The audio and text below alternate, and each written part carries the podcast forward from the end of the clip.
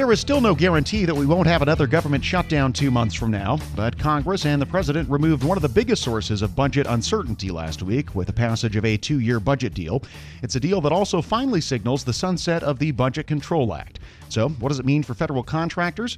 For more on that, we spoke with Larry Allen, Managing Director of the Federal Market Access Group at BDO. I think it means at least two things on a macro scale for contractors. The first is that by having this budget deal in place, we no longer have a threat of sequestration.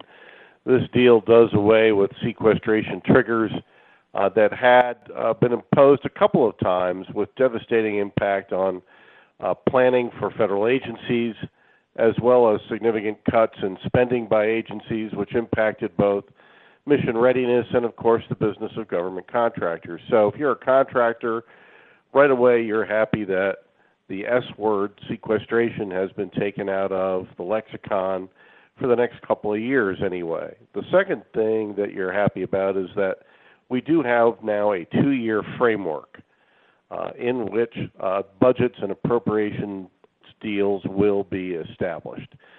If you look at it as kind of an outline uh, without a lot of details, that's kind of what this is.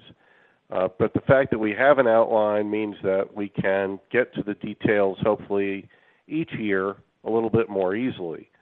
So, uh, while I'm not forecasting that the fiscal year will magically start on time with everybody being fully appropriated, Jared, I do think that uh, this is a step in the right direction and should lessen talks of a government shutdown uh, and other things that can inhibit, inhibit the business of government. Yeah, and this is kind of implicit in everything you just said, but also on the government side, contracting officers and other acquisition personnel at least have some pretty solid idea of what they're going to be working with instead of having potential BCA caps and sequestration hanging over their head every two years.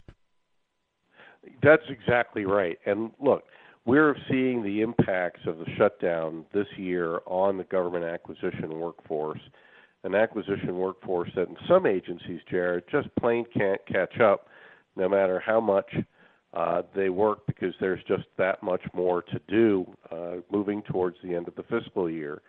Having some greater ability to plan, again, even if it's at just a macro level, uh, is going to be a huge benefit. Uh, lessening the chance of having of having a long-term shutdown uh, is another benefit. Uh, in addition to giving agency program managers and planners uh, a better and earlier blueprint of how they can allocate funds to meet their missions. All right, Larry, you're also writing in your news, your latest newsletter about the president's latest executive order on the Buy American Act, uh, the third of three. This one actually has some numbers in it. So, what, what, what bears watching here as the FAR Council and others go about possible implementation? Well, Jared, I think that there are a couple of takeaways from this executive order. First is there's going to be a lot of confusion over it. Buy American, Buy American Act is one of those issues inside government acquisition that people really don't understand well. And it tends to be governed by a lot of emotion. Who wouldn't want to buy American after all? And yet, what the executive order does is it directs the Office of Management Budget through the Office of Federal Procurement Policy to look at certain things. It doesn't direct them to automatically do those things, but it says you ought to look at uh, steel, you ought to look at iron that go into uh, uh, things that the government buys and apply offsets, and also you also ought to consider giving a greater offset to uh, people that meet Buy American Act standards uh, than the contractors that don't uh, supply Buy American Act approved goods. There's a big however here, though, Jared. And the however is that by and large, this executive order does not impact and will not impact commercial item acquisitions. Uh, we are talking about uh, things that go, would go into construction projects, maybe. That's where the steel and iron come in.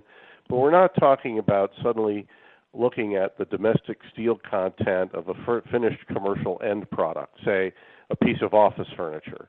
Uh, that's not part of this. It's also important to understand that this executive order does nothing to change the commercial off the shelf IT exemption uh, from the Buy American Act. So if you're selling commercial off the shelf IT, the Buy American Act does not apply to you today, and it won't apply to you by any action taken by this executive order. That's really important for contractors to understand, Jared, because I guarantee you federal buyers won't always be able to sort out the intent from the reality. There's going to, there's a knee-jerk reaction whenever we get this type of thing, we've also seen it, by the way, with some of the NIST cyber standards to say we have to apply this everywhere. It's new, so it needs to be in all of our solicitations, and contractors need to be on the lookout for it because if you're selling through a GSA schedule or a FAR Part 12 acquisition method, then this provision doesn't necessarily change anything in the way in the way you do your business, but your federal customer might think it does. So the customer, the, the contracting officer, for example, in this case, might go ahead and apply that 20% price differential, even though the, the, the item is above the uh, the TAA threshold or it's a COTS item. That's exactly right. And again, we have to, you alluded to, and it's true, the Buy American Act really, when it applies, only applies up to a certain dollar uh, threshold. Right now, that dollar threshold is approximately $198,000. Uh, you can do a lot of business under the, up to that limit, but if it's over $198,000, it's the Trade Agreement Act that controls the acquisition. That too is not well understood. My bottom line advice for contractors in this area, Jared, is look at the draft RFP or RFQ. Make sure this type of language isn't in there. If it is in there, make sure that you comment and uh, say, look, this language doesn't need to be in this uh, RFP or RFQ because we're conducting a commercial item acquisition here, and the new and these rules, these directives don't apply to commercial item acquisitions. And so, really, even even if this EO ever takes effect in the way that the White House imagines, it's a relatively narrow scope of, of products and services that it would apply to under the buy. Uh, uh excuse me, but beneath the threshold of the Trade uh, Trade Agreements Act, not a COTS item, not a commercial IT item not to put you on the spot, but but within that narrow band, is there a particular subset of federal contracts or contractors that you can imagine being impacted by that?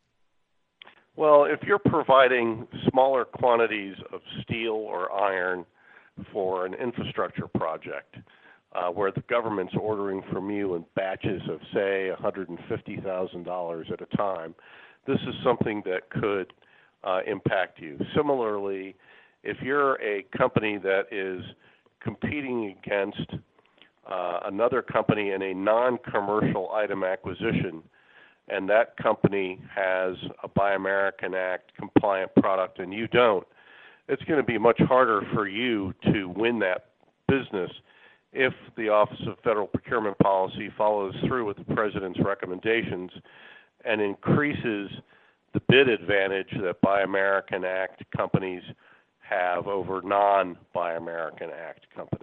That's Larry Allen, Managing Director of the Federal Market Access Group at BDO. We'll post a link to this interview at federalnewsnetwork.com.